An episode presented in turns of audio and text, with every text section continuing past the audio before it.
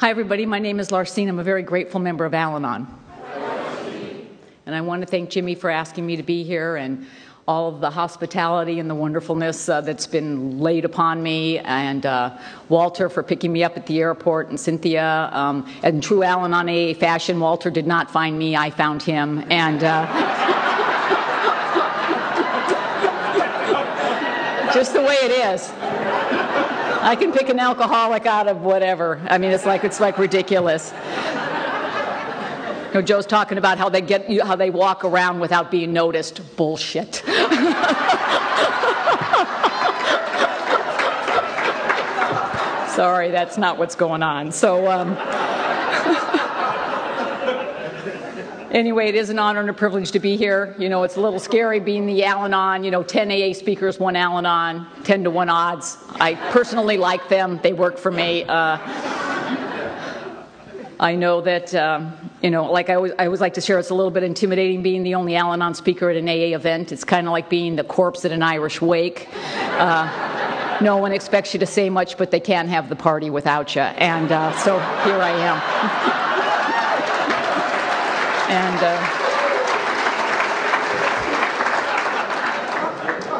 but it is really an honor and a privilege to be here, you know, and the list of speakers that you have is truly phenomenal. Some of them are very close and dear and precious friends, you know, and some I know so well, some I don't know quite as well, and I'm looking forward to getting to know them better. My life is better because of Alcoholics Anonymous and my exposure to Alcoholics Anonymous, and I love AA. I absolutely positively do. But I'm not an alcoholic, and I hate to break it to you, but not everybody gets to be an alcoholic, okay? There are some of us who are holding the world together while you finally figure out what you want to be when you grow up. And that would be my group, okay? My group. But anyway, we have a lot of great speakers, you know, and they say a good conference is like a good orgy. When it's all over, you don't remember who it was that made you feel good. So... and hopefully that will be your experience this weekend, because to me that's really what the program is, Al-Anon or Alcoholics Anonymous. You know, it doesn't matter who touches you, it matters that you're touched. You know, that's what really matters here, because I think we really come in here, AA and Al-Anon, untouchable. And that we can laugh about these things. And, you know, my sponsor always says, you know, we got sick together. What a great, great experience it is when we have these kind of events, you know, that we get this opportunity to share, recover, and get well together. And I am very, very grateful for that. I've been asked to share on the chapter, you know, the family afterwards in the Big Book of Alcoholics Anonymous. I love the Big Book of Alcoholics Anonymous. I read it. I'm kind of like, it kind of reminds me, if you ever seen the movie Patton, and he's going to war with Rommel, and they ask him how he beat him, and he goes, well, I read the damn book. That's how I read, you know, because Rommel read a book about how to do it. And when I first started doing this deal, you know, that was about what it was about. How am I going to get over on the alcoholic? What do I have to do? Because that's the family disease of alcoholism. You know, it wants you to think that there's a war going on, that we're in separate camps. And, you know, and that's the whole premise to me of the family disease of alcoholism, is to tear your family apart. And I definitely participated in that. Now, when my husband first got sober, my husband got sober in July of 1979. He's 34 years sober. And he went through a hospital program. They had just started this hospital program, signed up for it, and he went through this program. And I didn't know I knew very little about Al-Anon. I had been to Al-Anon once before, but my husband comes home and he hands me the book, and he goes, "You got to read these 2 chapters and do what it says," and. Because that's what he was told. And, you know, but again, it's so important to remember stuff like this, you know, because the people that were telling him, giving him instruction, were people that maybe had 5 days over what he had in Alcoholics Anonymous and stuff like that. They told him I shouldn't go to Al-Anon. That would be a bad thing if I went to Al-Anon. That's what the guys with 15 and 3 weeks and a month thought, you know, and stuff like that. They took a group conscience and decided I should not go. And so... but anyway, and so when my husband gave me, you know, the chapter to the wives, the family afterwards, you know, I did not like these chapters at all. Did not like them one little bit. You know, anything that starts out with "our woman folk," you know, is not going to go down well with me, okay? I am a lot of things, but a woman folk I am not. And... and I know this book was written a while back, and I do appreciate what Bill was, trying to do at that time. But basically what I got out of these two chapters is the alcoholic gets sober and your job is to kiss his ass now, and that was pretty much, that's exactly what it says. Don't upset them, don't upset them. They're trying so hard and, it's just like, it was incredible to me. Sometimes I still read it and I'm like, it's just. But what I really understand, and I wish it would have been a little bit more clear, in these chapters, is that what Bill was trying to talk about is new sobriety, and it's just new sobriety, and just giving a person a chance, to get a handhold on something before you can go on to another part of your life. And unfortunately, for people like me and stuff like that, when my husband got sober, boy, to me it's over. I win, game, I'm going to get everything I want now how I want it. And I'm going to get mine now. And then this book is pretty much telling me that's not going to happen. It's just kind of like, I have to be nice and understand, and he has a disease.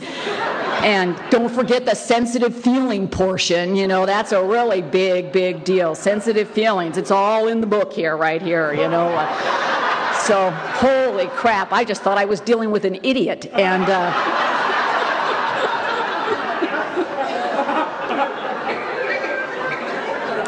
so, I want to stay on task here. It's really important for me to do that. And then there's other things it talks about in the book, and so briefly, so briefly, that has, to me, such a major impact. And it talks about, the alcoholic may find it hard to reestablish friendly relations with his children. And, they cannot seem to forgive and forget. They may hang on for months, long after their mother has accepted dad's new way of living and thinking. And in time, they will see that he is a new man. And then they go on in the book about, about how, how they long for the days when dad was this and dad was that, and, and he was happy and he loved you and he took care of you. And, I didn't have that dad. I never had that dad. I had an alcoholic father. I grew up in an alcoholic home as well. And I never had a dad that, was happy or whatever. My very, very first feeling towards my father that I remember feeling was fear. Absolutely, without a doubt. My dad's a mean drunk, and he likes to hit you, and he likes to make you feel bad about yourself. And when you're a little kid and you're growing up in that, I don't know anything about the disease of alcoholism. I don't even know that alcohol has anything to do with it. I just know my dad is a really mean guy. And of course, as I get older, I know that, his alcoholism had everything to do with it, but you don't know that as a little kid. And my dad never knew sobriety. My dad died when he was 55 years old. He died... the death that they talk about in the Big Book of Alcoholics Anonymous, total insanity and death. I can't even tell you the last words my father said to me. They were so vile and so vulgar, I wouldn't even begin to repeat them from this podium. And I always say the last words my father said to me, when in reality today I know it's the last words my father's alcoholism said to me. Because when my dad died, that's all that was left was just his alcoholism. That's all that was living in that body. And but of course, I didn't know any of that kind of stuff. I had absolutely no knowledge of that. And so I came with an attitude already about all of that. And, and when I read stuff like that in this book, it just made me angrier. It just made me angry. And... because I never even got to know that good part of that person. And I know that that part existed. I have absolutely no doubt about that. And I know that because I've heard a lot of people that are a lot like my dad share from podiums of Alcoholics Anonymous. And I understand the part of it being a disease, but I didn't. And when my dad died, I had only just started coming to Al-Anon. I started coming to Al-Anon in June of 1981, and my dad died in October of 1981. But I knew nothing about the loving and kind portion of the program by any stretch of the imagination at that point. I'd just been coming to Al-Anon, but for a few months. And when my dad died, my mom had since divorced him, and I'm the oldest. And so, all the responsibility of his care, all the legal stuff, that was all in my name. I had to walk through my dad with that whole deal going on, and when my dad died, the hospital staff came out to tell me and my sisters that my dad had passed away. I'd like to tell you what sadness there was, but there was absolutely not. My sisters and I were like, ding dong, the witch is dead, da da da. And I don't tell you the story because I'm proud of it. I tell you the story because this is where the family disease of alcoholism will take you, that you will be glad that someone's died. Because for us, the reign of terror was over. You know, that's how we looked at it. The reign of terror was over. And I know without a fact, as I stand before you today, that my sisters and I were convinced that when my dad died, you know, that all of that died with him. You know, that his effect on that, you know, that it was just over. You know, and I'm here to tell you today that what happened that day was a man died, you know, but the family disease of alcoholism, that legacy that he left us was very much alive and well in all of us. In all of us. That didn't change one iota. Not one iota. And I had a lot of deal with my dad, a lot of very, very bad feelings about it. I did everything that my sponsor asked me to do. In Al-Anon, we do the steps as well. It's imperative. And I did all the steps, and I did everything my sponsor asked me to do. But it didn't matter seeing what writing I did, what inventory I did. You know, whenever I would think about my dad, I would think about the things that he did, the things, you know, the physical beatings, worse than all of that, the verbal abuse. You know, my dad did not like having girl children. He always made it very clear to us that we were bad for being girls and blah, blah, blah. And what I know today is I got a lot of misinformation from a man who had a lot of misinformation. That's just all that was about. But anyway, I did all this stuff, and I don't know, how you are, you know, but you know, when I would think about something my dad had done, or you know, another experience that had happened, I would just get so angry all over again. Just like it had just happened again, all over again, so angry. And I don't know how you are, but when I'm really angry and pissy, I like to take that home and share it with the people I love and care about the most. Because we share here, don't we? And so, you know, and I didn't like being that person. I didn't like having that going on. And I remember talking to my first sponsor, Jeannie, about it, and Jeannie saying, you know, Larsine, Al-Anon isn't about the problem. Al-Anon is about solutions, and we have to find a solution for you. She goes, and I'm going to give you an assignment. You're not going to like it. And the first, and she always said, you're not going to like it, because that's how I am about everything in Al-Anon. And you know, I just think it's trivial. I just think I have huge problems, and they give me stupid little things, you know, to do that don't help at all. But her assignment for me was, I want you to go home and I want you to think about a good thing your dad has done for you. You know, my initial reaction is that there's no such thing. Because again, with the family disease of alcoholism, doesn't ever want you to see anything positive. You know, it's all doom and gloom. It's all, you know, high drama. It's always crap. And so I told her right out of the gate, I didn't think that I could come up with a good thing my dad had done. I didn't think there was such a thing. You know, and again, the family disease of alcoholism would never want me to see that anyway. But the one thing I have learned from the very beginning in Al-Anon that I really consider God's grace for me, and don't ask me why, it is really a true, true gift, is He gave me the gift of willingness. I heard in the beginning that if you're not willing to do anything different, how can you possibly expect anything to be any different? And I picked up on that, and I always have, and I'm so grateful for that. Mind you, I only had this much willingness, but you know, this program is so powerful. That's all you need, but you need some, and I had that much. And I don't know how long it took me, a week or 2 weeks, and I finally came up with a thing, you know, that I thought my dad had done that was good. And, you know, and I live in Southern California, and my dad had taught me how to drive. You know, and if you're going to live in Southern California and marry an alcoholic of your own, it's just a skill you simply must have. You know, I mean, you just got to have that skill. So he taught me how to drive. And again, I don't think my sponsor's going to be happy with this answer. I don't think she's going to like it very much, but that's her problem, not mine. And she gave me an assignment, and I did it, and I took it to her, and again, not thinking she would be happy. But I hope sincerely from the bottom of my heart that you are sponsored like I have been sponsored, you know, because sponsors, boy, they want you to do well here. Believe you me, they want you to do well for a lot of reasons, you know, but, you know, one of them is that makes them look good, you know, I mean, without a doubt, it just does, but... And that's why you should do what they tell you, because see, it's a win-win situation. You know, you do good, they do good, everybody's doing good here. But no, we got to fight that tooth and nail. So, but I went to her thinking she wouldn't be happy, and I said, Jeannie, I thought up a good thing my dad had done. And oh my God, you'd think I'd have come up with a cure for cancer. The woman was ecstatic, you know, jumping up and down. And we do get excited in Al-Anon. We just don't let you see it too often. That's from all the great sex we've had with you guys over the years. So, thank you.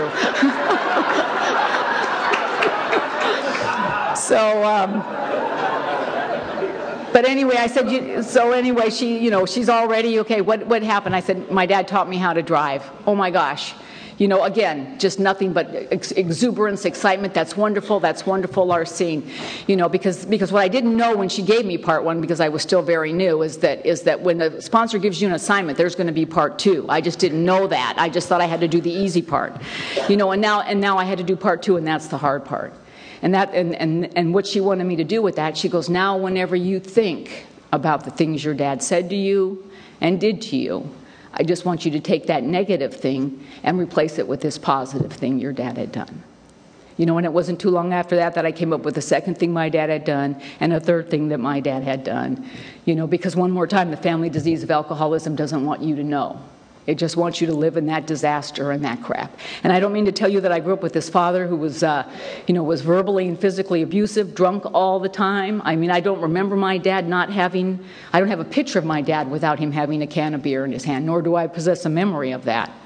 And I don't mean to say that, you know, that all this stuff happened and my sponsor gave me this little stupid weenie assignment and I did it and then everything now became okie dokie. Because what my sponsor gave me was she gave me the precious, precious gift of forgiveness. And never underestimate the power of it. Never. It says in our Al-Anon literature that forgiveness is no favor. We do it for nobody but ourselves. Nobody but ourselves. And see, and I thought if I forgave my dad, I was letting him off the hook. And I was not going to do that because I was the kid. He was the dad. He's the one who's supposed to make me feel good about myself. I'm supposed to be daddy's little girl, not this stuff that's going on. And what I know is that alcoholism is what robbed our family of that. How my dad was affected by the disease of alcoholism, ultimately how I was affected by the disease of alcoholism. And I am so grateful to know that. You know, when my dad died, my dad's a military guy. He was in the Army forever. You know, he retired from the military, and my dad was a World War II veteran, a Korean War veteran, highly decorated. And so when he died, they cremated him, you know, and then the military brought me his ashes, the flag, his medals. They bring them all to me. I happen to be home alone that day when all this stuff comes to my house, and they salute and they give me the stuff and they walk away. My husband's not there, the kids, my sisters. And so I take my dad's ashes and I went downstairs and I put them in the garage and I put them on a shelf and I said, and you sit here and you think about what you did. And he sat there for a very long time. I'd be down there doing the laundry. You want to talk to me now, huh, Sarge? Now what do you got to say, Sarge, you know, and blah, blah, blah. You know, here's Sarge. Look at, and I would look like, here's girls' underwear, you know, just whatever. And I had total permission from my sponsor to do that because you got to work through it. You know, you absolutely, positively do have to work through it. And what I think about my dad today is I think about what a good man he really was underneath all of that. That I know that there was a really, really good person there. That I think that I get to stand before you today because of him. You know, that there's parts of him that I know are parts of me. And because of this program, you know, I get to live a life that's free from that anymore. I don't dread my dad. I'm not afraid of him anymore. And I'm not afraid to see him, you know, when the time comes for that. Anyway, you know, going on to this deal, you know, so, you know, I'm a list maker. I love a list. I more than loving a list, I love checking stuff off the list. I'm a list checker offer person. I just love it. It's a freaking orgy to me. You know, it's like a orgasm without a doubt. You know, I mean, when the list and everything is checked off at the end of it, you know, and what I know is that's just me. You know, that's a lot to do with how I've been raised and affected by the disease of alcoholism. You know, I like order in my life. It's just comfortable for me. You know, that's where I find my comfort, and I'm good there. And when I came to Al-Anon, I thought Al-Anon would be about changing everything that there was to change about me and that was all wrong. And what I've really come to learn here is what Al-Anon wants you to do is just embrace who you are. That's what goes on. Alcoholism steals away from you who you are supposed to be. You know, and what Al-Anon gives me the opportunity is to be who I am. And if that's an orderly person who likes things like they like it, and there's nothing wrong with that. But when I try and force that on other people, that's where it becomes an issue, where my way is the only way. My way is the way that works for me. And what Al-Anon gives me is the gift to understand that, but more importantly to understand is you got to do things the way you got to do them too. It doesn't mean they're wrong, it just means you do them different. But you got to be just as comfortable with it as I am comfortable with my order. It's just the way that I like it, and I am nuts about it. I mean, I am crazy. And I was telling Polly the other day. I was on a trip, and And again, I'm very ordered about my travel. This goes here, that goes there. You know, I got everything together. These are my flights. These are my gates. This is the weather. This is what's going on. And they'd like change the gate 3 times. You know, this is very upsetting to me. I do not like this. Is not order at all. This is chaos. And not only that, I'm in Dallas, Fort Worth, so I'm going from A to B to C. You know, and I'm getting flustered. I'm getting worried. I'm going to miss my flight, and it's already been weather delays, and it's late. And so finally, I get on the plane, but I am just burnt out from the whole experience. And so I start looking through my purse, and I'm talking to my husband, and my cell phone is not where it is supposed to be. And I am hysterical. I'm going, oh, my God, I left my cell phone in the terminal. Oh, Jesus. And then my husband's like, what are you talking to me on? And, okay, never mind. Hang up the phone. You know, so it's not about getting super well all the time or whatever, because these are the things that will still very much upset me today. You know, because again, one more time, this is my go-to. It's just like whenever things are getting chaotic, you know, I need to have that order. I need to have that so I can just breathe in and breathe out. And God is that order for me today. God is that order for me today. And in the chapter, you know, of the family afterwards, you know, when it talks about the spiritual journey that the alcoholic has to be on, you know, and I think it's just as imperative that the Al-Anon be on it as well. And of course, I didn't know any of this stuff when it's going on. I met my husband when I was 17 years old. I met him on a blind date. And my husband's several years older than me. He was like 24 years old. He'd been married once before, had a kid. You know, many, many clues that there was something wrong with him, you know, but they all went right over my head. And you know, and believe you me, I had a list about what my life was going to be like, it's, you know, when I'm 17 years old, because I know now what the problem in my house is. You can cut the hate in the house I am growing up in with a knife. You can cut the hate in that house. And believe you me, I've got an index card for me in the order about what my life is going to be like. You know, and I'm going to marry somebody, and this guy is just going to love me, and he's going to want nothing but girl children. You know, and one of the things on the list is he is not going to drink, because, boy, I know that's the deal that's going on. That's the deal that's going on. And up until, you know, I'm 17, I've learned early on, keep your nose clean, do what the Sarge tells you to do. You get straight A's in school. You know, you excel in everything. I join every club there is in school, you know, and I know that today, so I didn't have to come home. You know, but along with, you know, being really good in school and doing those kinds of things comes, you know, you get accolades at school and award ceremonies and things like that. But I know better than to ever tell my parents that I'm getting an award, you know, because I've done it a couple of times. And I'll tell you, you know, when you have a drunk dad show up at a school function, pitiful and, you know, incomprehensible demoralization is just not reserved for the alcoholic. Just not reserved for the alcoholic, you know. So I just learned, you know, don't tell them any of that stuff that's going on. So anyway, and that's my life, and, you know, so up until I'm 17, I'm doing everything like I'm supposed to. I'm just, you know, dating little weenie guys that are just as weenie academically little dudes as myself, you know, same age, pencils in their pockets, really geeky dudes. You know, this is in, like, the early 70s and stuff like that, and then I meet Butch on this blind date, and he's a hippie guy, you know, beard down to here, hair down to here, tattoos, no underwear, another clue they're an alcoholic, just in case you're wondering. It's a fact. Don't even come and talk to me about it afterwards, okay? It's just a fact that ought to be in the literature as far as I'm concerned. You know, and my husband from the get-go, I mean, he's a heavy drinker, dude. Boy, there is no doubt about it, and a lot of drugs are mixed up in all of that, too, right out of the gate. Never hides it from me, never pretends there's anything else going on, you know, and later on, when I came into Al-Anon, if you would have said, Larsine, boy, did you know Butch was drinking like he was drinking? Did you know he was doing drugs like he was doing? I would have absolutely positively denied it. Because of me, too, how I'm affected by the family disease of alcoholism. It's a big fat lie. I'm going to be the innocent person here. You know, when in reality, he was always in my face with this is what he does, and I could like it or I could not like it. But I will rationalize and justify my behavior to make it fit, if that's what I have to do, if that's who I have to be with. And so anyway, you know, so I've got this list, and boy, you know, and this is, you know, this is what my life is going to be like, and this guy's not going to drink, and we're going to have this wonderful life, and now I go out on this first date with this guy, and the very first thing he does is we're going back to his house. We've gone and we're with this other couple. We're going back to his house, which happens to be his mom and dad's house, because that's where he lives with his mom and dad, another clue. And he stops at a liquor store, and he asked me what I would like to drink. You know, well, I am a 17 years old. I am a rule and regulation follower. I am really big on those things. I think those rules are very important things. And so I proceed to tell him the laws of the state of California, you know, and that I am an underage minor, buddy. And I know he still heard what he still hears today when he doesn't want to hear what I'm saying. He heard blah, blah, blah, blah, blah, blah, blah, blah. Because he went in and got a gallon of Red Mountain wine, if nothing else, I guess, to impress me with his wine knowledge. I mean, I have no idea. And I remember we went back to his house and we played this game, and it was a game, it's a legitimate board game. I read the rules. It's called Pass Out. I don't know if you guys have ever heard of it. You can still get it on eBay. And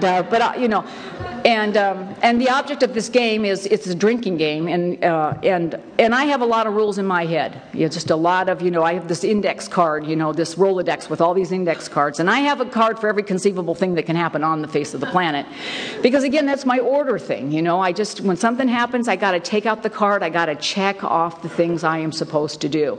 That's where my calmness comes from, and I got a lot of rules about how my life is going to be and what I got to do. And when you hook up with an alcoholic, man, it is difficult to keep all the rules and regulations going in the right order that they're supposed to be going on. So another rule I have is I must win every game I play. You know, so if you're going to play a drinking game, then odds are you got to drink something if you're going to win a drinking game. You know, so I will violate my rules and regulations to accommodate that. And so I don't know what I had, a half a glass of this awful wine, you know, but I won the game. That's what that was all about. But what I remember the most about that day is what a great time I had. I had so much fun. I don't remember laughing so much ever, and feeling just, you know, just having a wonderful time. He just made me feel so good about myself, and like I say, I got this card about what my life is going to be like, and now I got to compare him to this card. You know, and stuff, and he's got 6 sisters, so I know he's got no problem with girls, you know, so that's going to be an okay deal, you know, but he's drinking, and that is an issue for me, you know, but that's on the list. But again, how I am affected by the disease of alcoholism, again, I will rationalize and justify my behavior however I have to make it fit the way that I need it to fit. You know, and this is what I came up with that day, you know, where my dad drinks, he wants to hurt you, and he wants to hit you, and he wants you to make you feel bad about yourself. When my husband drinks, he's the complete opposite. He just wants to kiss you and hug you and tell you how pretty you are. I don't know about you, but I can work with that, okay? There's just got potential all over it for me. You know, and again, and that's the illusion, you know, that I can do something different with this, that I can fix this the way that I want to fix it so that it'll be okay, so it'll work out the way in my imaginary life about what my great life is going to be like. You know, and Butch and I pretty much started dating exclusively, you know, a really difficult... to date an alcoholic, not always the easiest thing. Basically, you know, first of all, he had a hard time remembering my name, okay? I mean, it's just like, you know, he'd call on the phone, Larsine, Lorraine, whatever. You know, my name is Larsine. I know it's different and it's weird. My dad named me Larsine. My dad...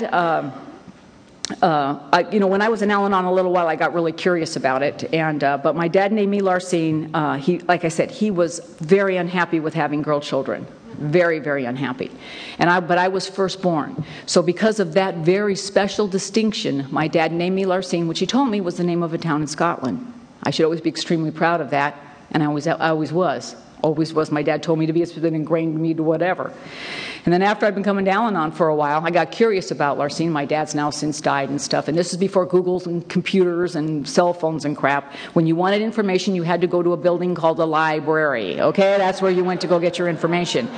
And so I go to this. So I go to the library to look up Larsine, Scotland, and I can't find it. So I go to the reference librarian, because we just have this little weenie town library and stuff like that, and I tell her what I'm doing, and she says, you know, she'll write to downtown Los Angeles library and try and find out about it. Come back in 2 weeks. I come back in 2 weeks. No, there's no Larsine, Scotland. Place doesn't exist. And I am angry. I am pissed off. You know, here I've gone through this big forgiveness exercise with my dad, you know, and stuff like that. And here he is stabbing me from the grave one more time, you know, and I am angry, angry, angry. And then we have this friend of ours who's an AA, who's a big golfer, and I guess he goes to Scotland every year because that's the golf mecca of the universe or something. And he's on this, and he says, you know, Scotland's a very old country. Maybe there isn't Larsine Scotland now, but maybe there was like thousands of years ago. I know some, people in Scotland. Let me check it out with them first before you go, crazy over it. Okay, great. Off he goes to Scotland. He comes back 2 weeks later. Sorry, Larsine, no one's ever heard of Larsine Scotland. So now I'm changing my name. Screw my dad. Screw the forgiveness thing. Bite me. And I am at an AA meeting. I'm at an AA meeting with my husband, and this friend of ours walks up to me and says to me, Larsine, I found out that Larsine is a Scottish word. I'm like, oh my God, you are kidding me. He goes, no, it is Scottish for father was drunk when daughter was born, so daughter got a weird name.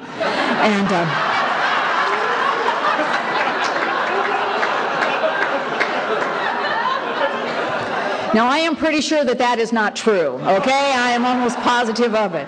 But what he went on to say to me was, Larsine, I'm alcoholic like your dad was alcoholic. And I don't know what he was looking at or what he was reading or what he thought. He goes, but I really believe that when your dad named you Larsine, you believed it was the name of a town in Scotland.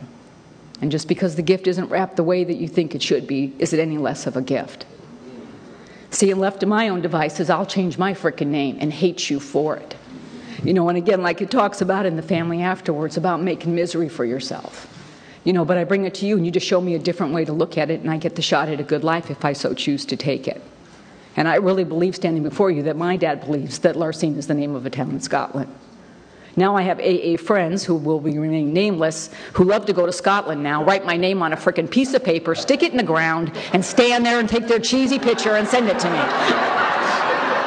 It has now happened on more than one occasion. I think about people driving around Scotland. They're seeing all these Larsine signs all over the playing place there.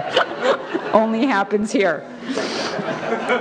But anyway, what ended up happening is, as I dated Butch for a couple years, I ended up getting pregnant. May not be a big deal to you, huge deal to me, because that's breaking the big rule and the big regulation up above. And later on, when our life got really, really bad behind the drinking and using, that was sure because God was punishing me. And I'm here to tell you that if you have a God that's punishing you, or that's the kind of God you believe in, then you might as well get on up and walk out the door right now. I don't know what defense you would have against such a God. The God that I have come to find here, in Al-Anon, is a loving God. And all he cares about is that we're happy, joyous, and free. That's the plan. It's always been the plan. And that's the plan for me. And that's one of the things that I absolutely love about the chapter, the family afterwards, is that it talks about that God wants us to be happy, joyous, and free. And I really do believe that that is the plan, and that this, this program gives me the opportunity to live my life that way. But I am hardwired to think negatively. That is what I know to do. My first reaction is always anger, almost always in any given situation. But being here has taught me just to push that one aside. I don't have to go there. I can pause when agitated. It's not that, again, very, very simple instructions can save your life over and over and over again, as it has for me. And anyway, so we ended up having this kid, and up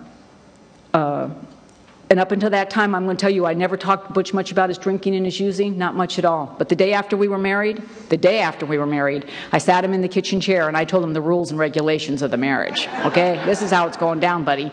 And we'll get a babysitter once a month, and then we can go out and party, but once a month, that's it. You're working, we're saving money, we're taking care of this kid. You got that? You understand? He's sitting in the kitchen chair.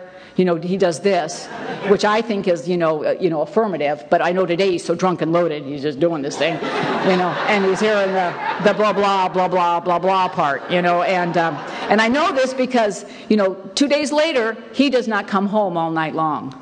This is a huge violation of the rules and regulations I have sat down, huge violation,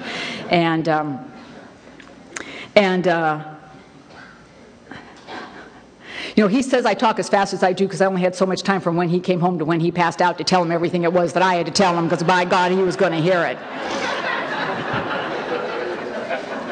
It's just absolute craziness. I don't have to tell you, if you love an alcoholic, then you know all that insane crap that goes on with that. But I want you to know for a fact, that the fact that Butch and I got married, the driving force behind that was the fact that we had a child. There was absolutely no doubt about that. But I also want you to know that Butch and I got married in a church. We got married in front of a minister. He was sober that day. I know I loved him. I believed he loved me. And I believe we were as sincere as any two people are. Any two people are that are getting married, that we wanted to love each other and cherish each other and take care of each other and do all of those things. But what Butch didn't know and what I didn't know was it wasn't just he and I that got married that day. It was also the family disease of alcoholism. And I'm here to tell you the family disease of alcoholism doesn't love or cherish anything or anybody. It means to tear your family apart through the alcoholic or the non-alcoholic, totally irrelevant to the family disease of alcoholism. Totally irrelevant. And then that's just where the ride starts. That's just where the ride starts. And just craziness and whatever. And, one time he comes home, and to show you how drunk he is, he wakes me up at like 2 o'clock in the morning, shaking me, demanding to have his dinner. And he'd never done anything like that before. And it really kind of startled me because he's really pretty easygoing most of the time. And so I kind of got up I went in the kitchen, but then I fully woke up and I remembered who he was dealing with. And I'd made this Mexican casserole that had one jalapeno pepper in it, but of course, I had a whole can full of those suckers left over in the refrigerator, and so I chopped up every single one of them and just stuffed it in there. And he ate it. His mouth must have been on flame and fire, but he's so drunk he ate the whole thing anyway. And then he's in the bathroom puking his brains out, and I'm in the bedroom giggling in my pillow because I don't know how you feel, but when my alcoholic throws up, oh my God, I just get a warm feeling all over. It's the best. It just doesn't get any better than that. It's just where it is. And what I know today is, again, where the family disease of alcoholism will take two people who love each other, that you would want to hurt that person. And I know I wanted to hurt him because he was hurting me. And that's just really what it comes down to, because that's my house of origin. That's what I'm raised in. You hurt me, then I'm going to hurt you back. That's the deal. That's the deal. And I remember when our second son was born, and again, how this book, when it talks about the family afterwards and the things, don't bring up, don't upset, again, I don't know that there's a program for me. I don't know that there's a place for me to go with that. All I know is what this book seemed to be telling me at the time was I'm supposed to stuff that, and I'm just supposed to swallow it down so the alcoholic can get sober. But where do you go with that pain? I remember when our second son was born, and we're in the hospital, and this is 1976, and they do the little dinner thing where you have the steak dinner and all that kind of stuff. And guess whose husband is not there? I can't tell you how much that hurts. I don't understand it, because he tells me he loves me. I don't understand it. And when he tells me, it's like when Joe was talking about, he means it with every fiber of his being, but I don't understand the family disease of alcoholism. I don't understand that once he drinks, there is no more wife, there is no more promise, there is no more little kids. It just doesn't matter anymore. So I think he's drinking at me. Why? Because I don't talk to anybody about anything. It's really important that I just keep the cover going. And so what I do is I just think up crap. It's just floating around the universe. I just think it up, lands here, becomes fact for me, and I act upon it. So I think he's drinking at me. I think he's trying to hurt me. So that's all I know is to do those things back. And our life gets progressively worse as it gets progressively worse. And that's just what happens in the family disease of alcoholism, despite all my best efforts to love him. Because I'm always thinking if I just love him enough, that will fix him. And I'm here to tell you, if loving could fix alcoholics, I don't think any of us would be in this room today. If just doing that would be the deal here. Because it's an inside job. You have to love yourself first. And this, the book Alcoholics Anonymous and those chapters in there are the guides that show us how to be able to do that.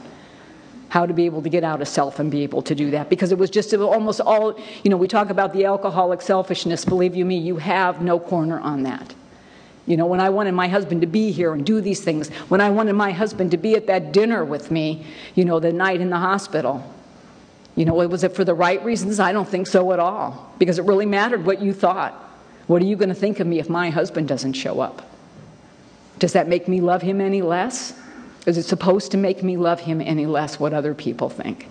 But the family disease of alcoholism wants you to think that, because that's how it perpetuates, the hatred and the anger and the getting even part of the whole just insane behavior. And again, like I say, our life got, progressively worse and progressively worse. And a lot of stories I could tell you, but what ended up happening for my husband, at the very end of his drinking, somewhere in there I'd gone to Al-Anon. We'd had a particularly horrible episode at home. He'd gotten hurt, and And I was just at my wit's end. I just didn't know. I knew he was going to die any day now. And I wanted to be a widow desperately. Believe you me, that was my goal in life, you know, because one more time, that would make me look okay. You know, what somebody once said to me, why didn't you divorce Butch? And I'm like, and let him win? Oh, I don't think so. You know, when he goes out feet first. That's how that's going down, the way I say it goes down. And he's not getting out of this without, you know, still alive. And anyway, we were going to have a family reunion. It was his family reunion, and you know, and I made him raise his right hand and promised me he would be sober that day, and he did. I know he wanted to be. It was his, you know, like I say, he's one of 9 kids. It's a big deal, and I got the only alcoholic out of the bunch. Lucky me. And so anyway, so the day comes, and guess who's so drunk and so loaded he can't even stand up. Just can't even stand up, and I am so angry. I am pissed. And I'm here to tell you, no matter how drunk or blacked out my husband has been, he has never, ever raised a hand to hit me. But that day I was poking him in the chest and I was egging him to hit me. Let's just take it to the next level. Let's just go there. Because all I know is to keep pushing. I'm pushing in the wrong direction, but God, somebody's got to do something. And all of a sudden I became very conscious of our boys, and that time they were 5 and 3 years old, and they were standing on each side of me, and they were yanking at my pant legs. And I looked down, and these little boys are sobbing, tears just streaming down their cheeks. Mommy, mommy, please stop yelling at daddy. And I would like to tell you that I had a moment of clarity then, but I absolutely positively did not. What I started doing was I started screaming at those little boys. How dare they yell at me, you know, or cry at me when their dad's the reason our life is the piece of crap. And by the time I got done screaming at these little boys, I watched my drunken husband walk out the front door. And I, the sober mom, turned to the drunken dad and said, where the heck do you think you're going? And the drunken dad turns to the sober mom and says, I'm leaving because we're upsetting the kids. And I don't tell you the story because I'm proud of it. I tell you the story because this is where the disease of alcoholism took me, and I think I'm the good guy. I'm the good guy here. I'm the one that's working. I'm the one that's keeping a roof over our head. I'm the one that's keeping our family together. I'm the one that bails you out of jail. I'm the one that lies for you. And I don't even have any idea how I'm affected by this. You know, and it says in our Al-Anon literature how we become nervous and irritable without knowing it. Why? Because we try and force solutions. I love an alcoholic, and I'm watching this person slowly die in front of me, and I don't know what to do. I don't know what to do. And I'm just relying on myself. So I do go to Al-Anon. You know, a friend of mine, her mom had gotten sober. Her dad was going to Al-Anon. I asked him to take me to an Al-Anon meeting. He did. Good meeting, literature on the table, but not the piece of literature I'm interested in, which is how to get them to stop drinking and do what you want them to do. I love that literature. That's the kind of literature that appeals to me, okay? I don't want to merry-go-round denial nothing, you know, bite me again one more time. It's just stupid stuff. You know, but yet when I was sitting in that front row, if they said, Larsine, do you want your life to be different? Oh my God, do I want my life to be different? Larsine, what are you willing to do about it? Nothing, because it's not my fault. Not my fault. I'm real big on not my fault. I think that's super, super important here. You know, even though it serves me no purpose at all, no purpose whatsoever. You know, so I go back into my insanity, he goes back into his, and he got arrested for drunk driving, no big deal. He's been arrested lots of times for drunk driving. You know, why that drunk is the one that got him sober, you know, that's his story, not mine. You know, on a scale of 1 to 10, I wouldn't give that last drunk a freaking 5. I mean, it was just not that bad, you know, but, you know, because I remember them all, okay? I was there for all of them, so, But anyway, so, you know, long story into short, you know, he ends up getting into this, program, and they have a hospital program. They just have started it, brand spanking new, and so they put him in the psychiatric unit, and because he's got a detox from all the drugs, all the alcohol. He's been through the DT several times before when he tried to quit on his own, so now they're going to detox him. And I remember him, I'm leaving him there, and he reaches, and, you know, I'm get to the doors, the guard's there to let me out of the psychiatric unit, and he calls me, Larsine, come back, you know, and I turn around and I walk back, and I'm sure it's because he changed his mind, you know. Instead, he reached into his pocket and he handed me the Valium that he brought in case of emergency, and he'd never parted with a Valium in his life, you know, so I knew something was really different, and I went home and I took it because I was a flaming basket case. I'm not kidding. I think I slept like, 36 hours on one 10 milligram Valium, but I was tired, okay? I was definitely tired, and You know, and then you know, to cheer him up, you know, our boys are like in kindergarten and preschool. I would make them the pictures, you know, the get well cards the boys had made for him. But no, he wanted to show me what he made in occupational therapy that day. You know, and he'd be drawing pictures. I'd take him home. I'd hang him on the refrigerator. And Daddy's sober now. Look what he's doing. He's doing art, you know, and whatever. I don't know. And if it was up to me, he would still be there. You know, I am not kidding. I love the situation. I love the whole thing. You just go visit them when you want. They watch them for you. They lock them up every night. I love it. And I would have settled for that. I'm here to tell you in all seriousness, that's where our life was. I would have settled for that. Just somebody stop it. Just somebody, please stop it. And, but anyway, they introduced him to the alcoholic portion of that, you know, and like I say, he's been sober all these many years, and I'm grateful to Alcoholics Anonymous. You saved the life of a really good man.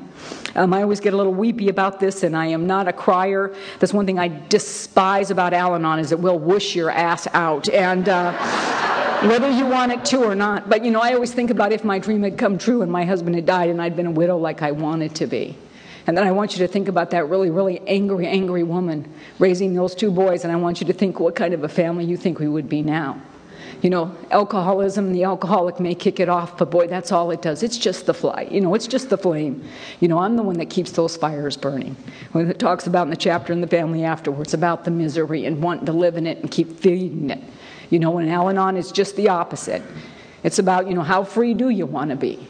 Do you want to be happy, joyous, and free? What steps and what things are you willing to do, you know, to have those things happen? And anyway, when my husband got sober, it was all about the alcoholic. There was no family, nothing. You know, they said you should go to a Al-Anon meeting. I'm a rule follower, so I went to my A Al-Anon meeting. So I went back to that first meeting I'd gone to, you know, like, you know, the year before or whatever. And at the end, we saved the last 10 minutes for newcomers questions. So I couldn't wait to get my hand up there. And I raised my hand and I said, you know, I was here a year ago and I asked you how to get my husband sober and you didn't tell me. And I am not going to tell you how I got him sober now. Because I'm taking full on credit for that. And you know what they said to me? You got that right. Keep coming back. I am here to tell you, because if you're at a meeting, I don't care if it's AA or Al-Anon, and they tell you to keep coming back, that is because you said the most ridiculous asinine crap. That is your only hope. Your only hope. That's why they tell you that. That is why they tell you that. You know, and I am a rule follower. Boy, I went to my meeting. They get a sponsor. You know, we work the steps. We go to meetings. We be of service, read the literature. I am all over it because I do. I am a doer, boy. Just give me, I buy all the books. I am going to be president of Al-Anon. I have no doubt about that whatsoever.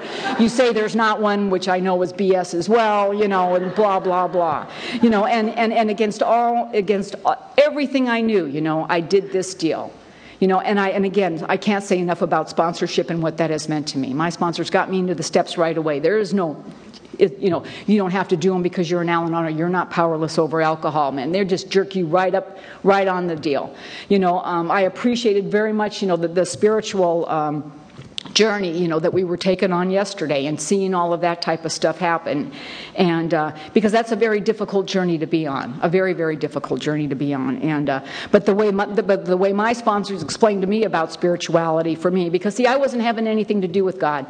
My dad we never went to church, ever. My dad was the spawn of the devil. He made a big deal about that. That made us little spawnettes of the devil. You know, that's just the way. My dad is a little kid. We're all going to hell. I'm going to hell, and you're coming with me.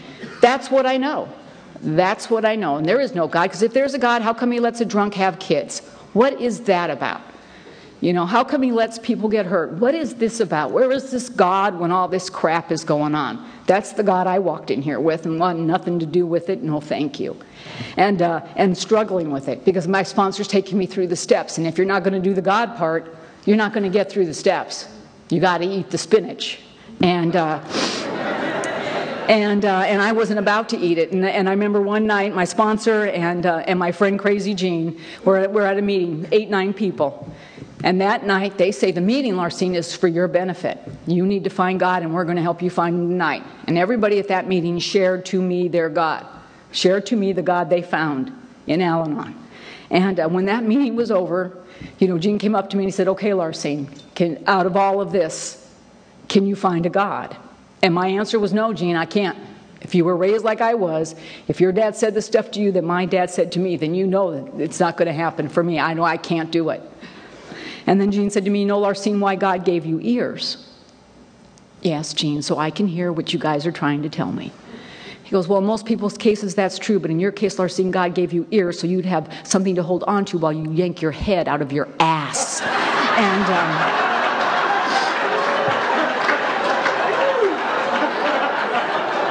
and thus the spiritual journey begins. And that's how it had to be for me. Because he told me if I didn't do it, you know, that, you know, he just told me if I didn't do it, I wouldn't have the life I have today. I didn't know what I was missing. But I knew I wanted what they had. How important it is to be a good example here. And so I went home that night, sponsored, directed, stood in my backyard. Hello, God, Larsine Gatner, gave him my address and my phone number. And I was told specifically to say, I don't know if you're there, but I'm told that if you're not, you know, that I'm going to, that if you're not, you know, that I'm not going to, you know, that it's just not going to work for me. This is it. This is my home. This is the last step on the block for me. I can live in the anger. I can live in the resentment, I can live in all of that if that's what I choose to do, you know. But I need your help because I know I can't do it by myself. Without a doubt, I knew I could not do it by myself. Because I am here to tell you, if anybody can do it by themselves, it's this girl, okay? I spent my whole life doing it by myself, you know. And I'm here to tell you, you know, I can. There's a lot of things I can do. I can make things happen. You know, we talk about, oh, making your family. Bullpucky, man. I can get those people. My husband would be drunk. The kids would be screaming and yelling. I'd haul everybody in a car. We'd have a picnic lunch, and by God, we'd go to the park and have a frickin' family frickin' picnic. You know, and we had it, by God. Don't tell me I can't have fun here if I decide we're going to have fun here. And, you know, but I don't know all that. I don't know any of that, you know. But what I see is you. I see you laughing. You know, I see that stuff going on, and I want it so desperately. I want it so desperately for myself. And I would be at the meetings, and I would hear the people sharing all the wonderful stuff and how they did it. And God, I wanted to do that so badly, so badly. And I knew it was the answer. I knew it was the answer. Yet for me, you know, it would it's like when I would get in the car and drive home, it would all go out the tailpipe because it's not going to work for me. You know, because I had this horrible childhood, or I have this going on, or I have that going on. You know, and again, what it talks about here is if I want to keep the misery going, and I don't want to keep the misery going. And that's why it's so important. You know, what you get here over and over again, what's been given to me is the shot at a good life. If I so choose to take it, you will show me a different way to look at it. It will be all right. It will be all right. I have a son who yesterday, my 37-year-old son has 90 days of sobriety. And...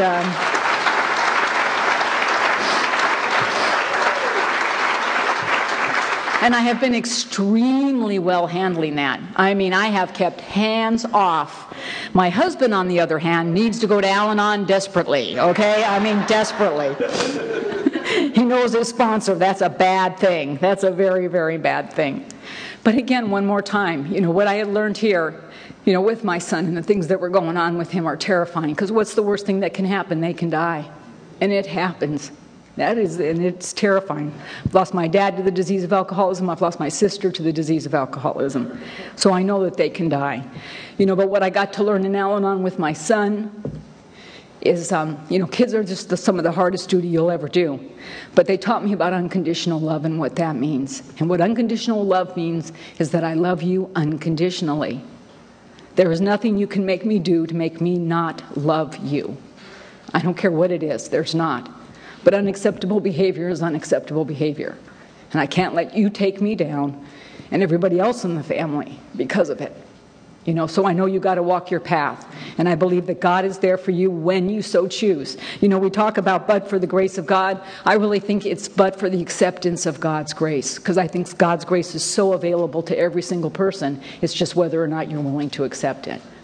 You know, and I had to let my son get to a part where he was willing to accept God's grace the way that he had to do it, not the way that his mother did it or the way that his father did it. And his way is no less better or worse. It's the way that he has to do it. And because of that, he can come to us. Because of that, he could come to his dad 90 days ago and say, I'm in trouble and I need help. And we could step away and let him do the things he has to do. And again, I don't know how you thank people. You know how I had to come to a room full of strangers to learn how to love my own family. But that's exactly what happened to me. You know, and I am so, so grateful for it. And I have to share one story that my sponsor always insists that I share. She's really big about this one because she wants you to know how hard she has to work and what a pain in the butt I am. And she always wants me to tell my story about this particular son, when he was 15 years old. You know, I'd been in Al-Anon, about 12, 13 years at that point, or excuse me, I'd been in Al-Anon 15 years, he was 18 years old. And again, a lot of troubles with drugs and alcohol, and a lot of things going on in his life. And I happened to have been at this conference this particular weekend, and it was a great conference. It was our local conference. We know everybody there, and the speakers were great, the workshops were great. And you know how you're at the conference, and on Sunday, you just have so much fun and just so much, spirituality and love is just like oozing out of every orifice of your body. And, and I come home from that trip, and we walk into the house. And now I'm very regimented about my exercise routine, and I'm a checker-offer. And, and now I've been gone to this conference for 3 days. I haven't done my exercises for 3 days. So now I have to do like 72 hours worth of exercise in 3 days. I don't care if it works for you. It's what I got to do. I got to check it off. So I had this treadmill, and that's what I was doing at the time. So as soon as we get home on Sunday, I run in the house, get on my treadmill stuff, and next to my treadmill is my son's weight bench. And on this weight bench is a driver's license. It has information. I love information. And it's a woman's driver's license. Her birthdate's on here. She's 32 years old. She lives in Glendora, California. I instantly decide in 10 seconds or less, this woman has been in my house. She has had sex with my 18-year-old son. She has 2 kids, wants to marry him, and call me mom. I am all over this story, okay? Information from nowhere. Whoa, I'm running with it. So I run in the house, and there's Butch laying on the couch, his favorite form of exercise. And and I show him the driver's license and nothing, because the man has no imagination whatsoever. I mean, he just has a driver's license, So I tell him what I think happened over the weekend, and he's like, his eyes roll back in his head, you crazy woman, call Carol. Carol's my sponsor now. You're a whack job, So I go call Carol, and I tell Carol what I think happened over the weekend, and she rarely gives me direction, but that day she told me to shut up. Just shut up. She goes, I know you're scared for this kid. She goes, you know what, Larsine, but it takes just as much effort to send good thoughts his way as negative ones. Why don't you just pray for him and think, instead of thinking up a bunch of more crap, to add onto the plate. And again, I end my conversations as I often do with my sponsor, because I've been coming for a while. Never mind. I just need to be reminded. I just need to be reminded. So I don't know what it is, 2 or 3 days later, my son comes in the house. He's got the driver's license in his hand. Now I've way forgotten it. Many more episodes have come in the last 3 days, so I've forgotten about it. And he walks up to me with the driver's license, and he says, Mom, what do you do when you find a driver's license? Well, I do not tell him what I do when I find a driver's license.